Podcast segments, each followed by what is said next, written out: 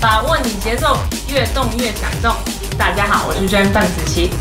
这里是一运动就疯，一疯就运动的风运事儿。再喝一些运动饮料，然后再补充糖分，然后后来看我的数据，我最高值的时候心率达到二百一十九，二百一十九，219我去，所以那真的是突破自己。我就就那一次之后，最高心率就到过一百八十九，爬到晚上天都黑了，然后到了那个地儿。真是我们当时脱下来外边那个外套，浑身浑身就跟升仙了似的，身上在冒烟，身上因为体温热嘛，打开以后，前几年好多这个人说动不动年轻人就是说上班当一班儿逼挺没劲的嗯，然后我动不动就是要辞职骑车去西藏，这这就是骑车出去这个我呃行万里路啊，然后重新认识这个世界啊，就就我觉得前几年倡导这种价值观，一个是逃离你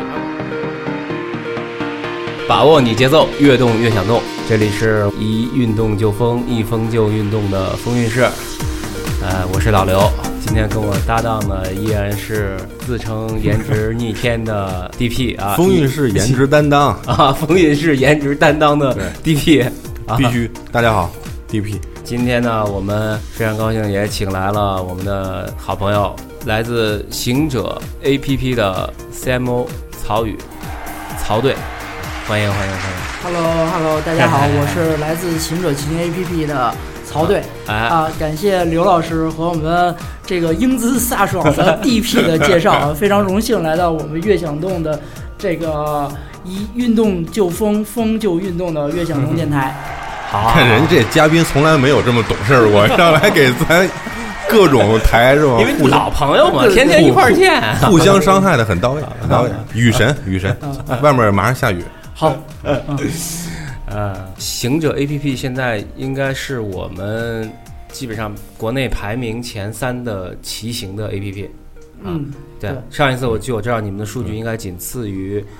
这个仅次于我们摩拜和 OFO。对对对，吧？就是呃如果就 APP 运动 APP 来说，我们现在目前国内排名第一，大概是近六百万的用户吧。当然，如果算上共享单车的话，他们的投放量比较大，而且他们的市场推广的，呃，目前推的也比较的猛。所以我们如果是从这个行业大数据角度来说，我们应该是现在差不多第三、第四的样子。所以我们今天呃，先来说一说你是怎么样爱上骑行的这个事业的。呃，好，谢谢谢谢刘老师啊。怎么爱上这个事业？其实，呃，事业来说是近几年的事儿，就是首先是爱上这项运动，嗯啊、骑车呢，其实，呃，说实话，我我是一北京孩子啊，嗯北京孩子从小大家都是有一个情怀，就是骑车上下学。那我就是从呃小学五六年级就开始骑车上下学，一直到了初中、高中啊，一直都是咱们呃骑车上下学。高中以后就买了那辆玛莎拉蒂，以后就呃就不用再上。对，高中的时候还好，北京还不用摇号哈。那个之后，高中毕业以后，其实就还挺幸运的，就去国外留学了。然后去国外留学以后，其实呃，国外的骑行氛围还是比较好的。嗯呃，然后大家在国外的话，那会儿骑行就是当做一种休闲健身啊运动运动来看，就不是说像以前在国内上下学这种通勤。然后到了国外以后，就接触到更多这种骑行的氛围，然后觉得接触到一些专业的玩家，然后自己也相对的玩的越来越专业。就从一些通勤的一些呃那些菜车啊，慢慢的可能那会儿在国外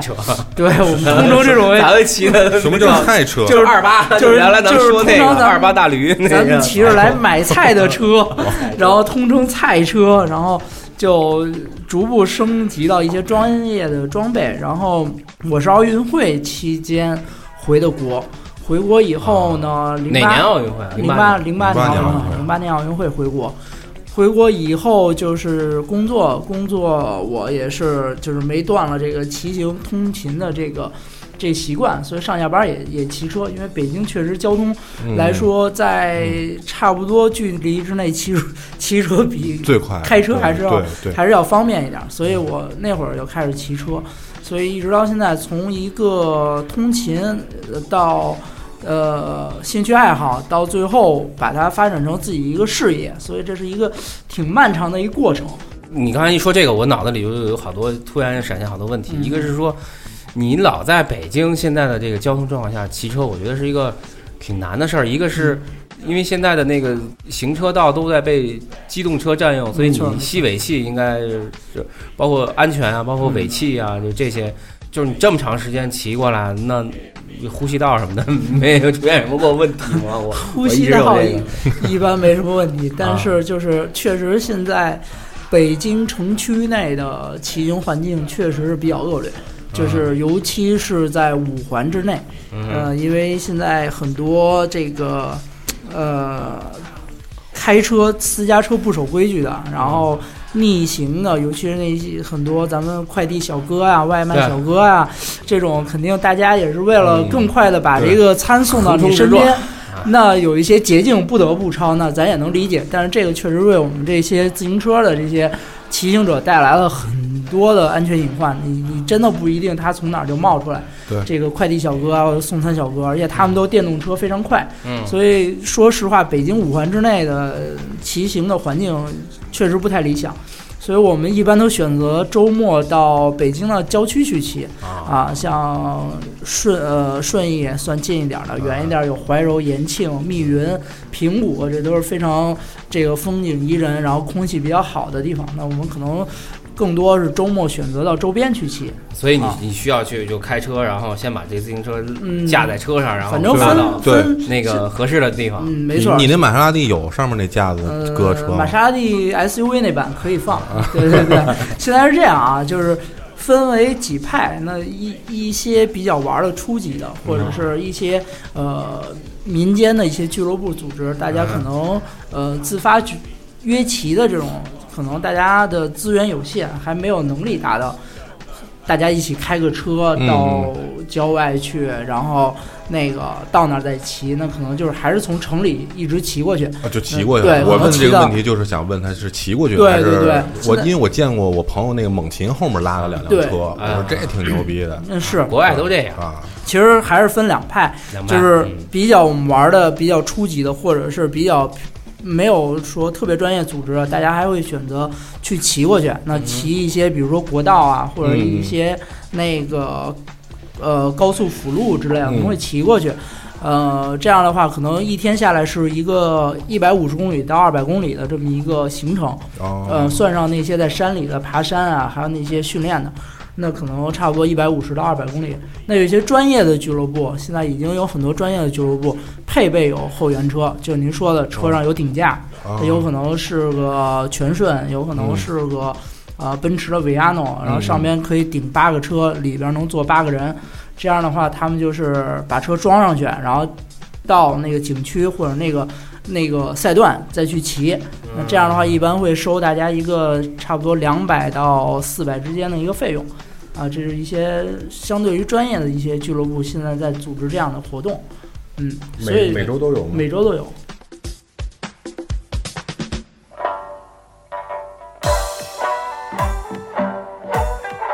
把握你节奏，越动越想动。大家好，我是高小攀，跟我一起收听《越想动》电台。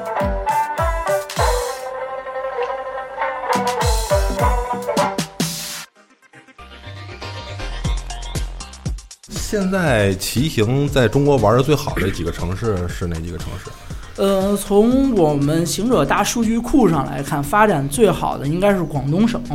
整个像广州、深圳，然后珠海这几个地方，然后上来就是沿海的呃江浙沪，嗯，然后再往上就是山东，然后就是北上广深这这这五大城市吧，就是沿海和这个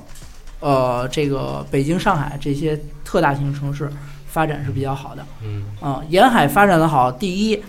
经济比较发达，嗯呃，沿海他们的这个沿海经济带本身经济就发达，更多的就当玩儿了。有对钱有对钱，，然后广东那边气候也好，对广东那一年四季都可以骑，那不像北京，可能过了十一月，对基本上到来年的三月，基本上这这这半年就就骑不了。嗯，对，这这个整个这一季度就完了。嗯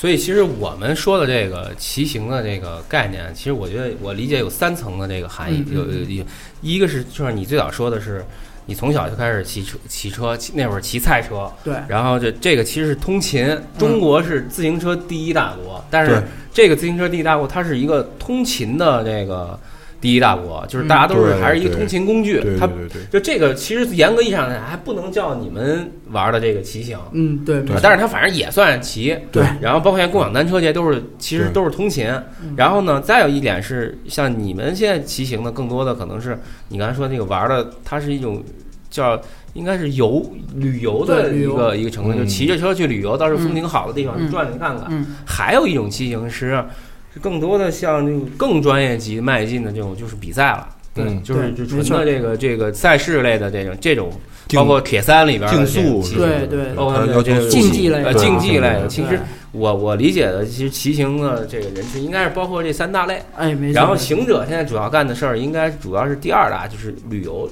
我你们是更应该更重在这个旅游的这个哎，没错，这，层面上。没错。它其实不牵扯竞技的活动，因为每你们更你像你作为领队出去，更多的应该是领大家去一个好的地方去去游玩、去休闲嗯，啊，不不要求你多快，但是大家得得都跟上，对，是这个意思。我们其实有一部分竞技，但是是也是业余这些运动员参与的，比如说嗯。是一些长距离的挑战啊，嗯。一些挑战类的，不呃，像那种绕圈赛啊或者那种个人计时赛，嗯，由于他们可能用不到我们这个 A P P 或者用的比较少，啊，所以目前涉及的还是比较少。但是嗯。像一些像呃长距离的挑战，比如说三百公里、四百公里、一千二百公里的个人挑战赛这种，或者是川藏的挑战赛这种啊、长距离的，用我们的软件呢还是很多的。嗯对是主要针对于户外，对对对，有这个需要就有这个地图啊、GPS 啊、路书啊记录数据啊这些，对。对对对对对。哎，那我们比如说再回到这个咱们刚才说的嗯骑行的这个事儿，你你觉得你现在所从事的这个事儿，它的就是吸引你的最大魅力是什么？因为你你因为你一开始也不是说所谓这个专业或者什么的，就是你后来是从别的工作跳到这个上面、嗯啊。你觉得现就这块事儿，它哪条是最大的吸引你的？呃，首先自己喜爱这个运动，就是嗯你，它首先是个兴趣爱好，你就喜欢钻研它，呃嗯，包括从它的一些赛事、一些活动，包括你自己的装备，包括自己切身去体验它。那么另外一点就是说，不断的超越自己。那可嗯能你在不断的这个骑行的经历中，你一次次的突破一些自己的极限，或者一次次刷新自己的一些呃记录，嗯或者是你通过呃这一些更多的骑行，认识到了更多的朋友，开阔了视野。嗯就是这些，其实对于自己来说是经历的一个不断的一个累积，啊，还有自己的一个阅历的一个增长。这样的话，其实是跟你自身成长是成一个一个并行的一个成长的一个曲线的，所以这样是比较吸可可不可以总结为这个，一个是这个身体上的一个进化增长，对再一方面是视野这个呃思想意识见识的这个这个增长，双向的，对，没错没错，听起来跟跑步其实有点像，对，有点类似，有点类似其实运动类的，尤其是户外运动类的，其实都是比较相通的。嗯。你像他们那种穿越、登山的越越野跑对对越野跑，嗯还有这个徒步啊这些呃森林穿越，对，基本上都是一个挑战自我，还有一个呃通过自己的阅历和经验增长，会有一些一一些就是慢慢的一些突破的这么一些运动。嗯，像你骑行的过程当中，所以也会有这种。呃，满头大汗、气喘吁吁，然后最后就是上，就是挑战自己一个体能极限，然后过了这个坎儿之后，然后更有一种兴奋感，然后多巴胺分泌很充分，然后过了这坎儿以后就打车回来了，有有有这种情况是吧？因为真的有，呃，其实我们有几个几个指标能判定，比如说，呃，你运动时候心率，嗯。嗯。那其实大家正常在这儿我们聊天，心率可能在一个七十八十，对，七十八十左右。对对对，那我们平路骑行可能心率在一百三、一百二、一百三，嗯爬坡的时候心率在一百五上下。那么啊我有一次去爬呃延庆，北京延庆的一个山叫四海，嗯，呃一个非常高的山，过了那个怀柔那个黄花城，再往上爬。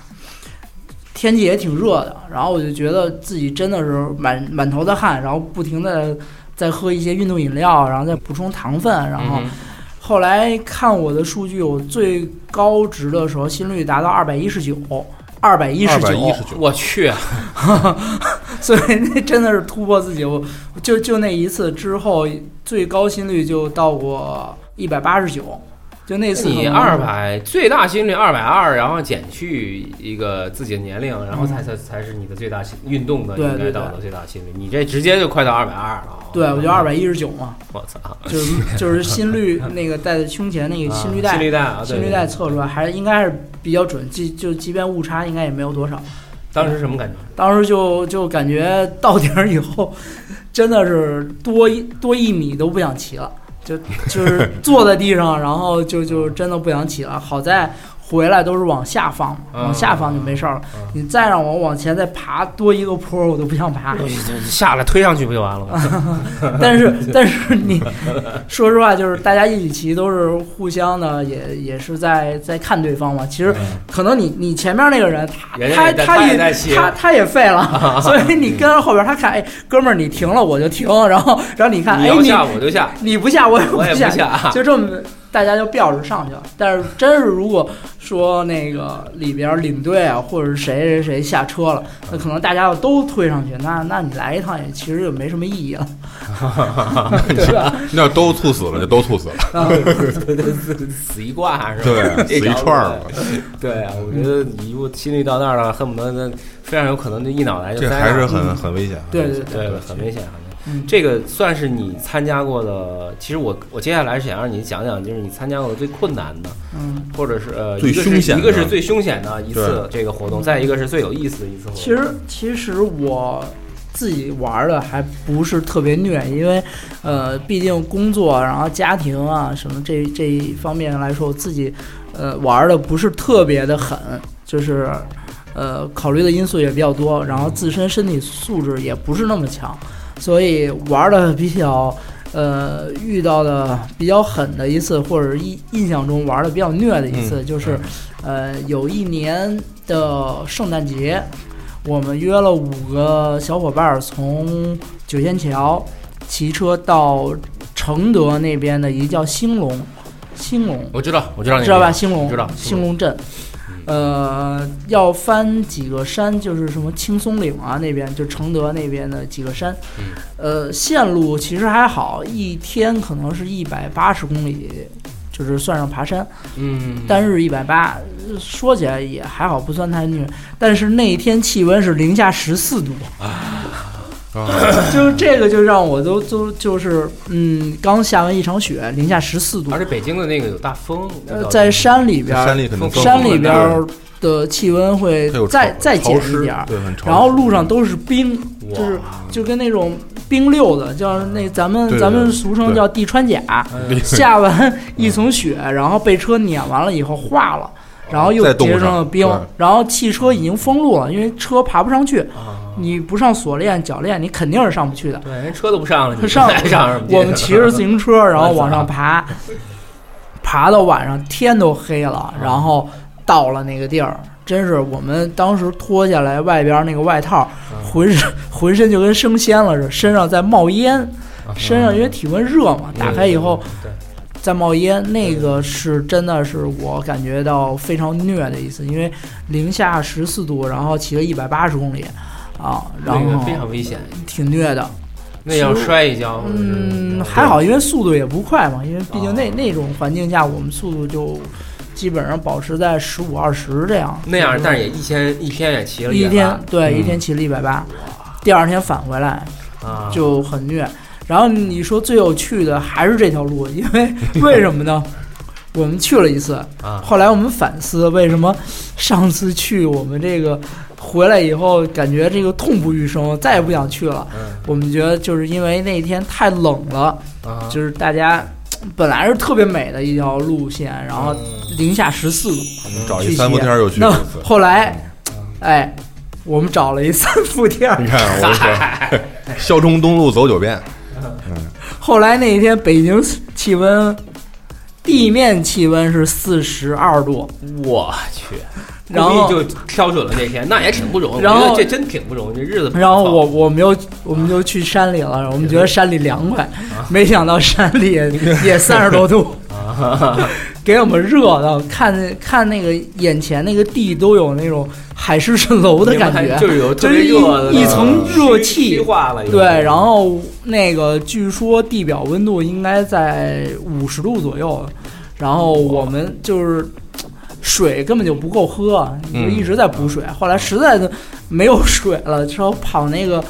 周边那果园里啊。摘了几个苹果吃，喝 这是比较有趣的一次，就是冬天虐了一次，觉得冬天太虐了。啊，然后夏天我说来一次这个清凉之夏，嗯，哎，去山里避避暑，结果没想到那其些实也 也是虐，也被狂虐。后来我们觉得哇，这个嗯，其实还是冷点儿更好。那那热的最后中暑了，比比你冻着还难受。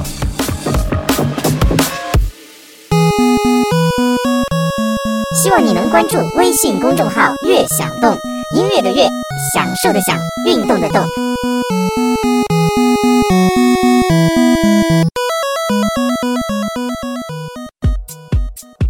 发现这其实就是这个人就是在玩的过程过程当中，运动过程当中，最后你留下印象深刻都是那些很艰难的那那对对那肯定，那肯定。对，其实风景来说看多了，啊，哪儿跟哪儿的风景可能你印象深刻，那就是说你这边会比较独特。但是你在内心心里肯定是让你特别 虐过的，或者是你你你这辈子都不想再去尝试那些东西，肯定是铭记在心的。对对对。嗯，嗯哎，如果我们现在就是把这个骑行的这个线路分成中高低这三档，这难难易程度啊，你可不可以每一档给我们稍微介绍几个，就是呃，你觉得最有代表性的这个线路？嗯因为我知道行者的这个路书是做的是最全。最好的嘛。呃，中其实其实这样，因为咱们这个针对粤粤粤响东电台的啊这个听众也是全国性的，那我就是以全国的范围来讲。嗯对对对，那最虐的，那肯定大家可能都能想到，就是进进藏的那个啊川藏对，呃三三条线，一个嗯川藏，一个青藏，一个滇藏。那当然还有一个心脏，其实四条线能进藏我。我记得川藏心脏是最难的，呃，对，心脏，心脏是比较难的。就是从新疆到西藏。对，川藏、新藏、青藏和滇藏，相对于容易的，其实滇藏和川藏还算是比较容易的，啊，就是你要说是最高级别的，在中国你要想朝圣的这种级别，那就是进藏。不是有那句话叫“不骑行”，对于骑行的人来讲，不到西藏非好汉嘛，不骑不骑川藏非好汉嘛。对对对，那么中等一点的线路，嗯，哎，但是我再说，嗯咱们先说一下啊，就比如说这个呃，像因为川藏我知道已经很多人都在骑，嗯而且有很多有有电影也在表现对川藏。对然后呃，我据我知道的，好像就是川藏那条线上已经就沿途都有很多专门为骑行这些人做的这些什么黑店，驿站啊，呃驿站啊，对吧包括修车的这个地方啊，你随时都能搭车。咖啡馆啊什么。随时都能被黑，对对对对对，很危险。而且川藏的那条线好像每年的那个骑行的人特别多，对，啊，对，有的自行车都堵车。对，有堵堵。因为我我是什么？我听我我有一个做那个西藏旅游的朋友，他说一嗯到那个。有时候到雨季的那会儿，就是一个是雨把那个路冲了，再一个骑行的人一多，他们开还有很多开车自驾的人去，都都啊开不动。他前面都有好多那个骑行的那些车辆，他们也不敢开，怕把人撞了，所以就是这么一个情况。嗯，新藏我觉得接触的人比较少，就嗯是从新疆到到西藏，对对对。那个那条线具体是，比如说从新疆哪儿到西藏？呃，新疆基本上是靠东，呃，应该是东南部这边儿，东对，东南部，东东南部，然后一直过去，那就是从其实从一个呃戈壁的那种沙漠的一种风情，一直骑到这种天山啊、高原啊啊。这种，对对对，因为这这条线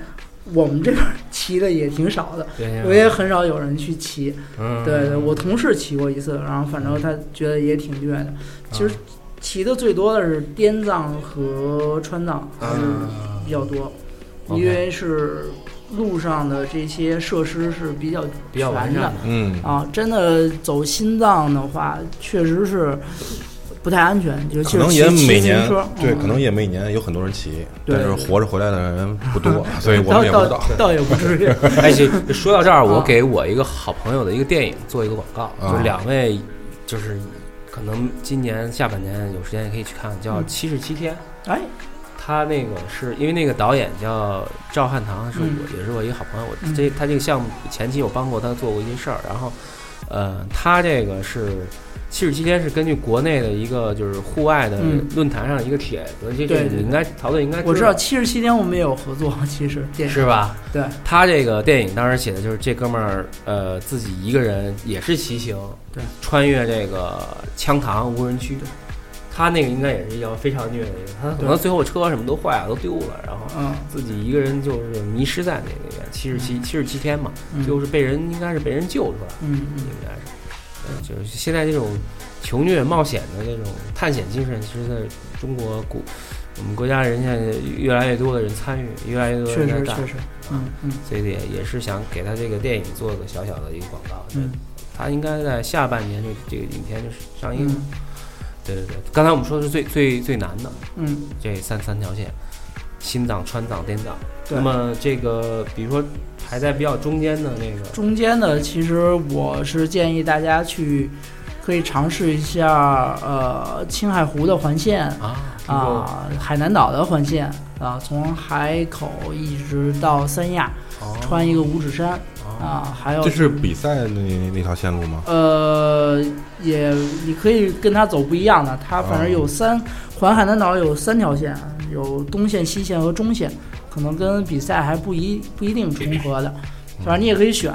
东线、西线、中线的难度也不一样嗯啊，你可以自己嗯、到时候网上你可以看看行者路书或者找找攻略什么的。嗯反正环海南岛也算一个比较终极的吧。嗯，然后剩下的像环台湾岛，对环台湾岛从台北一直下来到花莲，然后一直到那个下面的高雄，然后再转上来，嗯这样的嗯一一圈儿。呃，其实台湾岛的话，用个十天到十五天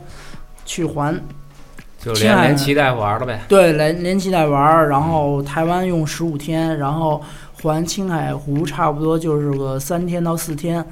嗯呃，环海南岛应该也差不多是个七天到十天，啊这是比较中等的线路，嗯，但都是海南岛那边我觉得那么热，天天骑也还好。主要那边会遇到一些问题，可能就是降雨，它那儿雨水比较多，那骑着骑着倾盆大雨，哦然后再骑着骑着就被晒干了，这种是比较有意思的。对，主要是气候可能是比比较大的挑战。嗯嗯嗯嗯嗯，比较初级的线路呢，北京周边的其实还有很多，啊，像一些嗯黄花城啊，是在怀柔，嗯黄花城水长城嘛，对，然后像延庆的百里画廊，这都是一天能下来的。我我知道，对对，然后杭州的龙井，浙江的莫干山，然后基本上上海周边的什么滴水湖啊，什么这些，嗯，都不错。然后呃，像山东的，呃，像崂山啊，青岛这边，嗯渤海，其实渤海湾那边也挺多很好的骑行线路。嗯啊嗯，我我我骑过那个北京周边的，从北京骑到北戴河。嗯，那挺挺那挺挺远的，挺厉害了，我靠！我别提了，那次给我膝盖直接骑伤了，骑了几天，骑了两天。但是两天我骑挺快的我骑了小轮儿，那挺快的，然后玩命蹬。小轮赛车，那挺快的。第第一天到唐山我是下午开始，第一天下午两点多啊，骑，就从家骑的。啊。然后第一天没到哪儿，第一天就到过天津了。吗？到保底。哦，到保底，过了保底。那过了保底啊，啊，然后第我是第二天然后骑了一下，我实际上是第三天到的，啊，对，第三天到的。对对，呃我后来，但是我的就第三天那个后半段，我那个膝盖已经伤了，嗯，就因为小轮车，咱俩这事儿咱俩原来探讨过，就是嗯。小轮车的那个踏板的那个那个那个曲线，对对对它可能是对，还是有点问题。但是我本我本身膝盖就不是特别好，其实骑车还得是比较科学的，尤其是一些呃，像自己体能上自我的一个评估，包括你嗯。车辆的一个调整，包括这个角度，嗯。那你可能确实角度也有问题，就确实不舒服的一个角度。对。其实小轮你如果把角度调教好了，也不至于把膝膝盖骑伤了。你可能会比较累，但是膝盖伤了应该不至于。我其实当时不累，我累倒没有那么累，但是就是伤了。然后因为我跟我一块儿骑的是一个大轮的一哥们儿，就他很很快嘛，就在前面，就你要赶他，你你要你这，那你为什么要用小轮跟人家大轮骑呢？说走就走嘛？不是，而且他当时怂恿我，他他是说那个，他说哎，你这个原来我我们那个一块骑的队里边也有人骑这个，你这车没没什么太大问题，你哥哥你就咱都一块儿走吧。然后因为我我我还看到过，原来就是我我有几个朋友在微博上发，他们骑那个西班牙那边，嗯就西呃瑞士，然后意大利、西班牙，就这几个国家的欧洲的那种。嗯嗯我看就是也是一大行一小小车，驮着一一大堆行李在那儿，嗯，哐叽哐叽在那儿路路况差差的挺多的，是吧？你你走那个幺零三、幺零三、幺零二是吧？差不多。幺零三、幺零二，那啊，那又又是大车，又是那个对的，对对 对吧？那条道我还是比较了解，而且路那趟下来，我对整个北京的这个生态环境有了一个深刻的认识，就北京周边原来是这样的。对对啊，对，去 这么一个其实北京周边你要去就是往西和往北，啊。这往东基本上往东和往南是没法走的，啊，往东往南都是货运线，然后尤其往呃再往房山那边可能也不太好，主要是去门头沟和怀柔、延庆、啊平谷是还 OK 的啊。啊，其他地方那都是跑一些很大的车啊，因为这条线路呢，其实原来就是国内的某大型互联网门户网站的一个大佬他们开辟的，啊就是他最早让员工去拉练，嗯。就是每年虐你们一两次，然后拉练就是全员都骑，然后有保障车跟着，嗯。骑不下来保障车给给给接上。对对对，啊，他们那帮人好像骑的猛的，据说一晚上嘛骑一通宵，白天到到晚上不晚上不睡觉，就第二天早上天亮就到北戴河嗯看日出了。那 他们是我靠，他们是这么一个一个虐法，你那是啊挺虐的，对对啊对也也得三百多公里吧，两百两百八，两百八，两百八十公里。你再加上这去吃个饭啊，在在城里再绕一下，那个肯定就三百差不多了。差不多。嗯嗯，对对对对对，反正我觉得北京的那个周边的这个污染的情况还是相当相当严重。对通过这个这，而且我也觉得，就就像这种骑行和你自己开车去还真是不一样。嗯嗯，就你能够看到很多更细节的东西，那肯定就是路边啊、村落呀、田野呀，很多细节。它垃圾扔的这个、这个、这个、这个田里边儿，还有那个河边上，到处都是，所有的这些细节，你都你都能看到你。像雨辰他们就是选的是偷人家那个苹果吃嘛，你也可以选偷西瓜嘛，对对对吧？你也可以掰玉米棒子。对对，对，云棒子可以，对吧？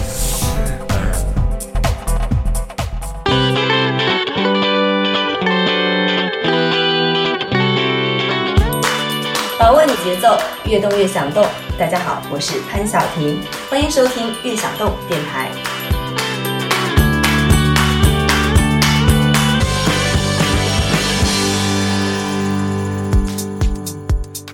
刚才说到这个，我说通过我自己这个经历啊，我我又想到一个事儿，就是现在啊，就是也不是现在，前几年好多这个人说动不动年轻人就是说上班当一班儿逼挺没劲的嗯，然后我动不动就是要辞职骑车去西藏，这这就是骑车出去这个我呃行万里路啊。然后重新认识这个世界啊，就就我觉得前几年倡导这种价值观特别多，就是一个是逃离北上广，一个是这个啊，然后这这个事儿你怎么看呢？就是年轻人反正据说人人西藏什么人生三大俗嘛，然后啊。骑行川藏线、啊。丽江开客栈，啊，还一个啥啥啥玩意儿我没记住啊，反正 肯定这这 不是丽江肯定是丽江开客栈嘛，不是艳遇之都嘛？对对。对，然后其实，骑行川藏线辞职去吧，这这个就像您说的，人生价值观有不同。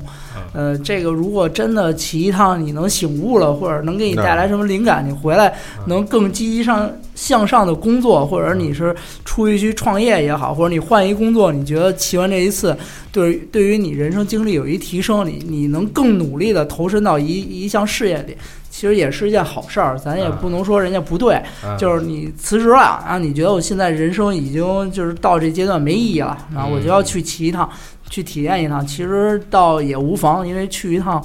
呃，说实话，有个一个月，你怎么着也也也差不多能到了，差不多啊、。对吧？对就是最慢你一个月也能到了。对，我我以前想说说到这儿，曹队说到这儿，我想起来，我以前有一个同事，那会儿还做记者，在那个当体育记者的时候，我们有一个呃销售，嗯。然后平常就是很文艺的一个男青年，嗯然后长得也挺帅，嗯。他就是特别爱旅游，就是攒大概两三个月前，嗯。找一个假，嗯。然后那次去的是墨脱，啊去墨脱他是把车子运过去的，嗯。运过去在那边骑，骑完了以后再回来，回来以后就努力工作，是。因为钱花光了。啊，对，这其实这对这种如果去了，能更好的激励他，啊，或者是我通过呃翻这些什么这么多座山，然后觉得找到一个心里的一个我我我是一这么难我都能过来，我以后在工作中遇到一些困难，或者是在生活中遇遇到困难，能给自己一个一个战胜自己的这么一个一个怎么说呢？啊精神支柱的话，其实去一趟也也就去了。对对，然后你你真去这一趟，其实你走川藏的话，其实嗯，现如今啊，这个嗯道路情况也比较好，这个嗯周边的配套设备也比较好。保障也比较好，然后很多隧道也修通了，然后你周边想买什么，基本上你都能买得着，而且住宿也不是什么问题。其实去去就去了，也算人生一个体验。主要是体验完了之后能回来，其实还是更更多人还是继续回回来，呃这个成为这个班儿逼，对 这这就是说这可能能能从一个。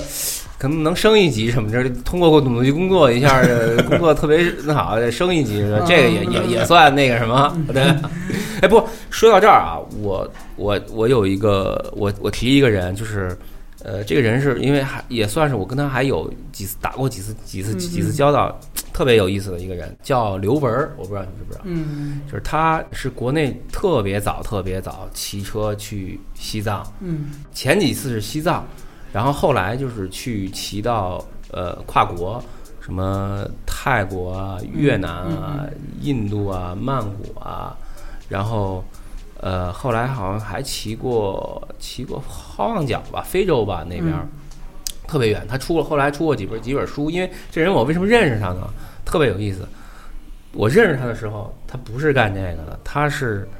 卖吉他的。嗯我的第一把哦电吉他是在他的店里买的。嗯，后来发现被坑了，他在西安，没有没有，他倒是倒没有坑我，是他老是是躲人，他所以骑是内蒙车出去。他是内蒙人，然后、嗯然后呃，在北京待过一段时间，然后又流落到西安。我第一把电吉他我在西安买的，嗯从，他店里买的啊。他那会儿，他那会儿他一他一共只卖过这两两把电吉他，一把是你的，一把是许巍的，是这故事吗？真不是。那会儿许巍这不是你录的吗那会儿许巍已经出专辑了，我要卖你那 卖你那把飞我要还是仿的，呃，那个分的还行，那那把琴后来我一直弹着，然后，对，然后然后，但是就是他后来就等于完全从一个搞音乐的一个做乐器的这个这生意人，最后他的因为他的琴行在西安，当时已经到绿洲琴行，嗯，他把琴行已经做到西安很大了，就是嗯。基本上就就是最大的，然后他交给他弟弟了，然后他就越来越多的去骑行去骑行，他就从西安去骑最早，因为后来我是听我朋友说他的这个这个事情，就是大概在两千零零三零四年那会儿，嗯。非常早，那会儿就已经去国外骑了，嗯。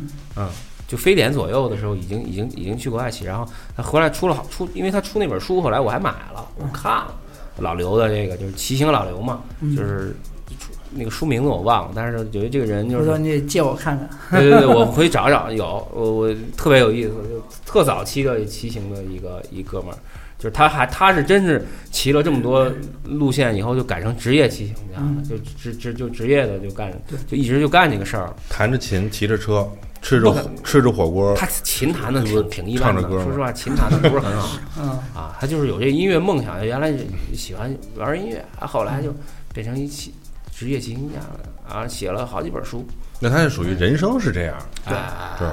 啊，人生是这样，我认我是比较我自己真正认识的这么样都比较浪漫，对一个一个人，就是就所以他这种像这种人的这些故事啊，嗯。那就会激励很多后来的这帮文青、这帮年轻人啊，都不不恨做得不跃跃做班儿逼，欲试的说对，但这这首先你得底子厚，或者是 你这个别你这走到礼堂或者走到哪儿那个折多山，我操没钱了，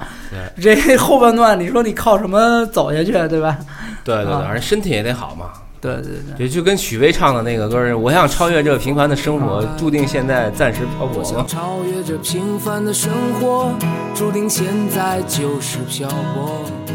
对，你看还是还是认识许巍，你知道吗？还是不是刚才你提到了，我就想啊，对你像这这个碰上个妹子，或者是这个二位老师这样的颜值的，你 到了折 折多山还有车搭你，碰上我这样的，估计 就就就就惨死在山顶了，我操！没没没，可能碰上会扎你的车车碰上你这样的才有生机，像碰上我们这样的都是他累赘了，就是啊啊着你，Oh my baby，可你知道我无法后退，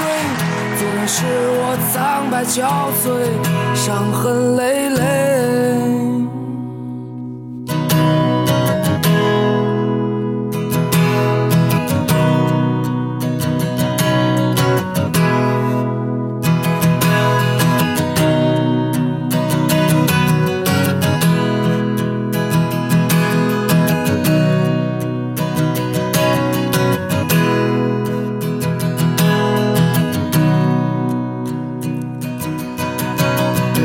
时空怎么转变，世界怎么改变，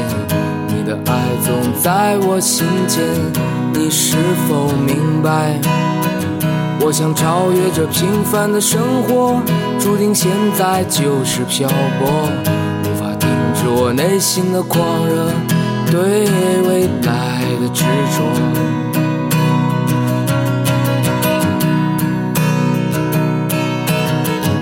拥抱着你，Oh my baby，我看到你在流泪，是否爱我让你伤悲，让你心碎？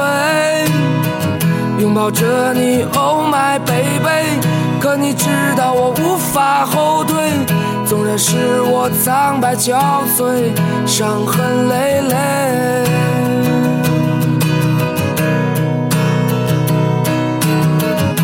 抱着你，Oh my baby，我看到你在流泪，是否爱我让你伤悲，让你心碎？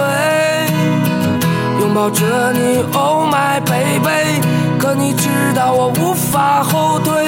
纵然是我苍白憔悴，伤痕累累。